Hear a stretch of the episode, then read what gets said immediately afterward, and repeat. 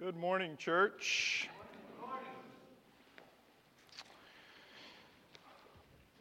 Followers adopt the habits of the people they follow. Followers adopt the habits of leaders, and we want to adopt the habits of Jesus. Right? That, that's the premise of this series. That's the premise that we're going with. Now, last week we started our series on the habits of Jesus by talking about how Jesus would go and pray alone. That was the first thing. Some of you heard that, and some of you heard me talking about video games and decided to leave on my desk this week this book, God, I Need to Talk to You About Video Games. yep. So I've read it. Thanks. Uh, yep. I hope you found the time this week to pray alone. I hope that's a habit that, that you can establish. For some of you, it's been a habit your whole life, and, and that's incredible. That's wonderful. Some of us really struggle with this. Uh, I know it's a habit I need to work on. I found myself at one point this week just after having worked on this for a couple weeks, just feeling the absence of it uh, and found myself praying alone in Chick fil A in Kansas City, uh, which was random and, and good. I believe this is a foundational habit upon which all of the other habits that we're going to talk about are built. And so, if you are not praying alone, be like Jesus. Pray alone. There you go. That's a summary from last week. You can also go back and listen, but you know, if, if that's not you, here you go. This week's habit's going to sound weird. Uh, it, it, just is. It's going to sound funny. Uh, I was thinking through this a lot, and I just got to this place where I thought, I've never heard anybody preach about this. It seems so weird. Uh, so I want to invite you to turn to the Gospel of Luke. We're going to be in the Gospel of Luke again. Habit number two is that Jesus received hospitality. Yeah, Jesus received hospitality. That's the second habit. So turn over to Luke chapter 5. Luke chapter 5, verse 29. Then Levi held a great banquet for Jesus at his house, and a large number, a large crowd of tax collectors and others were eating with them.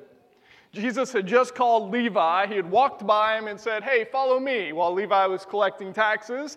And in response, Levi gets up, leaves everything behind, and follows him. And the very next scene is Levi's throwing a party for Jesus.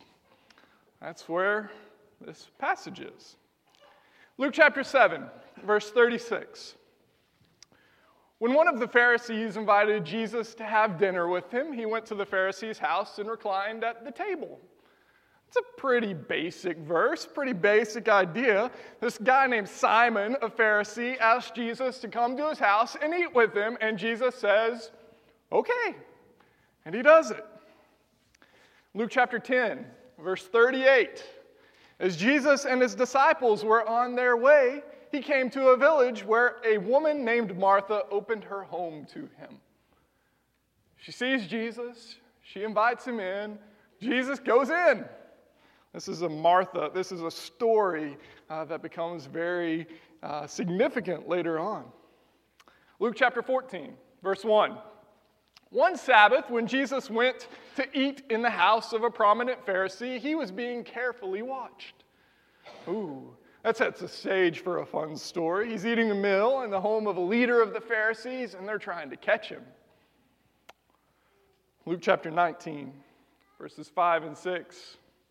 When Jesus reached the spot, he looked up and said to him, Zacchaeus, come down immediately. I must stay at your house today. So he came down at once and welcomed him, gladly. In all of those passages, Jesus received hospitality from someone, which again feels like a weird habit, right? He received hospitality. So, habit number two Jesus received hospitality. Now, you hear those passages, you see those verses. Often, those are the type of verses we just skim right past. So I need to offer a very important disclaimer. One, you should all be reading your Bibles. So if you're not doing that, you should. That's, that's a good habit. But here's the important disclaimer the main point of none of those passages is that Jesus received hospitality. If you read the rest of those stories, if the one takeaway you had is Jesus received hospitality, you missed it all. You missed the entire story if that's what you come away with.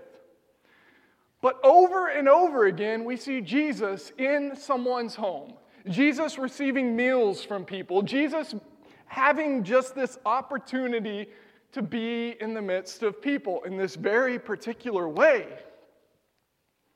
So Jesus had this habit of receiving hospitality from people, and we should adopt it too. Again, I get it. Sounds a little weird. And doesn't it seem so passive? We should receive hospitality. Receive hospitality. We got up here two years ago and preached a long series right about the time of Thanksgiving saying, hey, we should be hospitable. We can get on board with that. Give me something to do. Be hospitable. No, Jesus received hospitality. Seems so passive. As I was thinking about it, it sounded ridiculous to me, and I was like, Are you really going to get up and preach a sermon about this? I was questioning myself. And not only that, I was thinking, what's the difference between us and Jesus? Some pretty significant differences. For one, Jesus was a traveling celebrity. He was walking around all of Galilee, and people said, Hey, I know who you are. Come to my house. I can walk around Woodbury all I want, and I guarantee you, nobody's going to invite me in their house. It's not going to happen. That's not the culture we live in, and I'm not a celebrity. And I like all of you people, I really do. You people are great. I think you'd probably have the same experience. You walk around your town, you walk around your area, it's not likely that somebody's going to say, Hey, you look like a celebrity, come to my house. It's not who we are. On top of that, in their culture, there was this cultural norm of welcoming strangers. People built on rooms for strangers. Like we fill our rooms with junk. They made rooms so that people could show up and stay, and they didn't ask a lot of questions. One of the passages I didn't point to was in Luke chapter 22, when Jesus and his apostles are recognizing, hey, it's about to be Passover. What are we going to do? Jesus says, go to this town, follow a guy that has a jar of water, follow him to his house, and say, hey, we need a room. And he's going to say, sure, take the upstairs. We don't have that. We have stranger danger, right? They didn't have it. That wasn't part of their culture. So there's this big gap between who we are and who they were, between who we are and who Jesus is. So, how would we go about appropriating a practice of receiving hospitality? How would we make that a practice? Well, the reality is, many of us do this well already. And that seems like a cop out, but it's true. We receive tons of hospitality in this church. We give and receive hospitality in this church really, really well. We have 10 disciple groups, which means that 10 to 15 of you are hosting people in your home just about every week. That is the definition of hospitality opening up your home so that other people can come and use it opening up your space so that other people can come and participate. On top of that, many of you are preparing meals for each other, and it's awesome. I was thinking about all the stories of taking people in in this church. You know, I, I was thinking about the Maynards with half of the people that have come here from Harding, right? it's like, how do we get people from Harding up to Minnesota? They move in with the Maynards. It's perfect. It's a great strategy, and it's worked. Welcome. When we moved here, we moved in with the Thompsons. They didn't know us, they didn't have any idea who we were. They said, sure, why not? Micah, right? Little kid. it's awesome. Spotos have hosted people in their homes several times that we're aware of. The, the Hollies have had people living in their basement over and over again. Many of you are very, very good at being hospitable, and that's awesome. I think about some of the social gatherings and the meals that just happen because we like each other here, right? Like New Year's Eve parties are going to happen. People are going to get together and say, hey, it's wonderful. It's wonderful to be together. Any football game seems like an opportunity for people to get together, no matter what team you're affiliated with. Think about board game nights. You think about middler and littler events where we invite little kids into our home. We do really well at giving and receiving hospitality within this church. Here's my question what about receiving hospitality from people outside our church? And this is where I was feeling the tension. This is where I was feeling the rub. I think we have some concerns about that. Concerns about being with people who are a little different than us, who don't share all the same values we have, who don't think the same way that we do, who don't have the same baggage we do, if we're being honest. And I think we have four concerns that hold us back from receiving hospitality from people. The first one, and I think this is the big one, is influence. We're not afraid that we're going to influence them, we're afraid they're going to influence us. Right?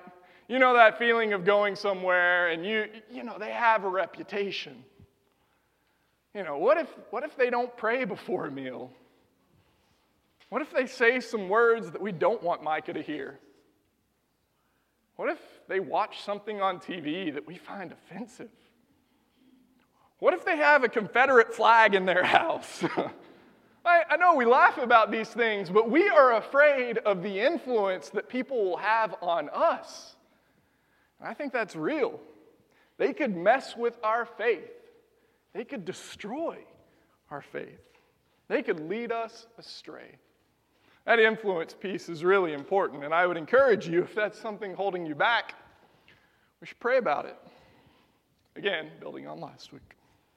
Second thing, another concern that could hold us back is opportunity. Maybe you are the type of person, and I can be this type of person from time to time, who doesn't get a lot of invites. Maybe the reason we're not receiving hospitality is because nobody invited us. Got two pieces of advice, and this is from somebody from Texas living in Minnesota. So here's the first piece of advice become visible. Because for the last six months, I haven't seen anybody outside. Everybody, we have this neighbor across the street, like him a lot, really nice guy. His name's Scott. See, I met a neighbor. We're doing good. Progress. Scott drives a pickup truck and he parks it in his driveway every day. He doesn't park in his garage, he parks in his driveway. And I see him get out of the car, open the garage, shut the garage, and I don't see him again. At all. And I don't think that's unique to Scott. I do the same thing. And sometimes I park in my garage. We need to become visible.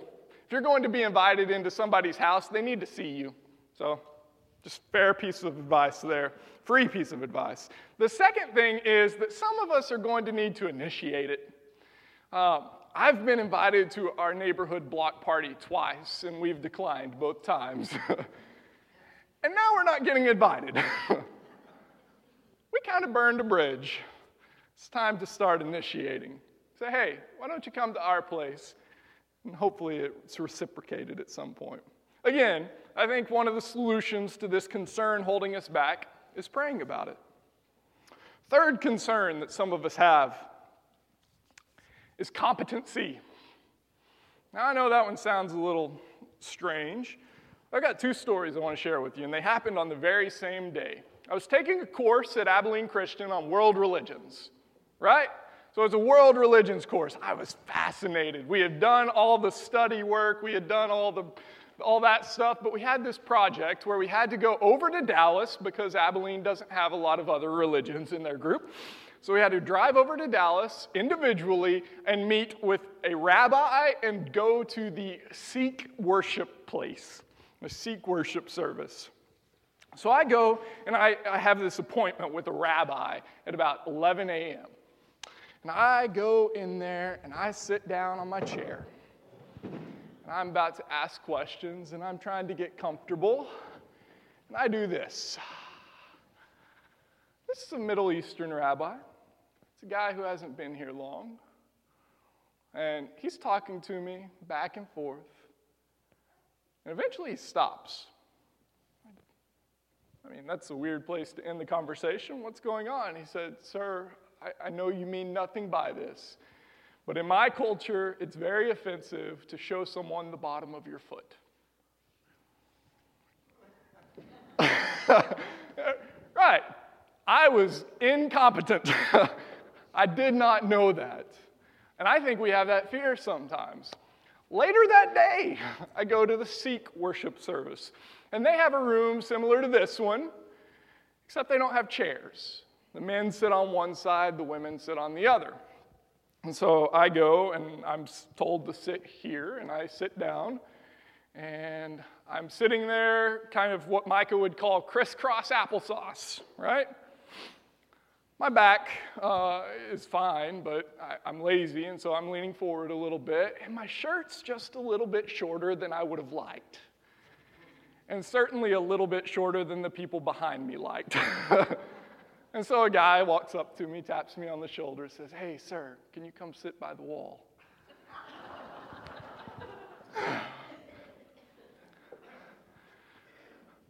Last week, we had these new neighbors move in and it's a Hmong family. They're lovely people. But I have this fear of going over to their house and talking to them that I'm not going to know what to say, that I'm, not, that I'm going to do something that accidentally offends them. You know, moving from Texas to Minnesota, taking off your shoes when you enter a house? Who knew? we never did that. There's too much dirt on the floor in Texas to take your shoes off. But that's, that's different. I think there's a competency piece that some of us struggle with that we want to make sure that if we're going into a situation, we know what to do. We're going to receive hospitality, maybe we need to figure out how to do that well. The fourth one, in my opinion, is a little bit of a cop out, but it's one I've used, so I, I acknowledge that. The fourth one is personality. Fourth concern that holds us back from receiving hospitality is our personality. I walk into a room and I am very confident to assert I am an introvert. You do not have to talk to me. We use labels like that as a crutch. Mm. I use labels like that as a crutch. We need to pray about that. Do not let your personalities hold you back from receiving hospitality. So, those are four concerns that we bring with us when we talk about receiving hospitality. When we okay, so we've got these concerns. We pray about it, we work through those things. Okay, let's go receive hospitality. But I, I do want to make the case why. I think there's a good reason why we should. So, why receive hospitality? And reason number one is to let go of control. There is something deeply biblical about this.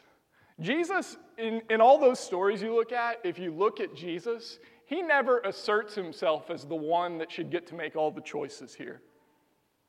He's usually sitting back and letting things happen. We have this tendency within our world to need control. I need control. This past Monday, we were having our disciple group and I love our disciple group, it's wonderful. But occasionally we have a meal. And I have this problem. I hate tomatoes. I just hate them. I don't know why God would make them. I don't understand why you people like them so much. we are having meatball subs. And I saw how much Micah and Lindsay loved them.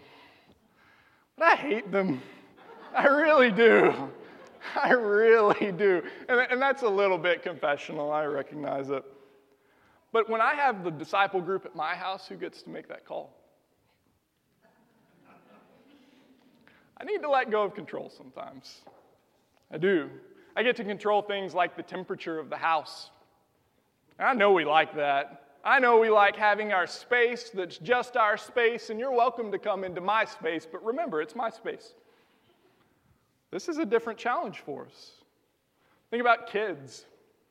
You know, in certain spaces, the kids are over here. We get the kids out of the way. And in certain places, the kids are part of it. I like to make that call. One of the reasons we need to learn to receive hospitality is so that we can learn to let go of control. God is in control. I'm not. We need to learn to become followers before we ever assert that we need to be leaders. And that's hard. Second reason why we should receive hospitality is that it allows someone else to serve. Right? This is uh, Richard Foster in a book called Celebration of Discipline talks about the, the idea of hospitality. And one of his things is that if you are busy always being hospitable, you are not allowing someone else the opportunity to develop that skill. And I think our church is really good, again, about being hospitable. I think some of us struggle with receiving that. And we need to get out of the way of people serving, of people being able to be like Jesus. The third reason is the one that I think is most important. The third reason is this there is an evangelistic opportunity, always. We need to never forget that God goes before us. That God has been active in people's lives long before we ever were. I know with the elders, we talk about certain people from time to time who we need to reach out to, who we need to have these conversations with, who we need to bring and draw to Jesus. God has been active in their lives long before we ever were. We need to remember that. This kind of reminds me of a, a friend of mine. He's a hopeless romantic. Hopeless romantic. He loves the idea of love a lot. He has been talking about dating for a long time, and he has also been single for a long time. He wants to find the perfect girl and date her and woo her and love her and marry her. But he spends all, and I mean all, of his time with married friends. He is never around people who are dateable. He talks all the time about wanting what his friends have, and yet he never puts himself in a situation to have that. This past year, we talked about developing disciples. We talked about how disciples share their faith by sharing their lives how the impulse to go and reach the world for Jesus needs to be found deep in our bones. It's part of who we are as disciples. And yet sometimes we stay amongst ourselves.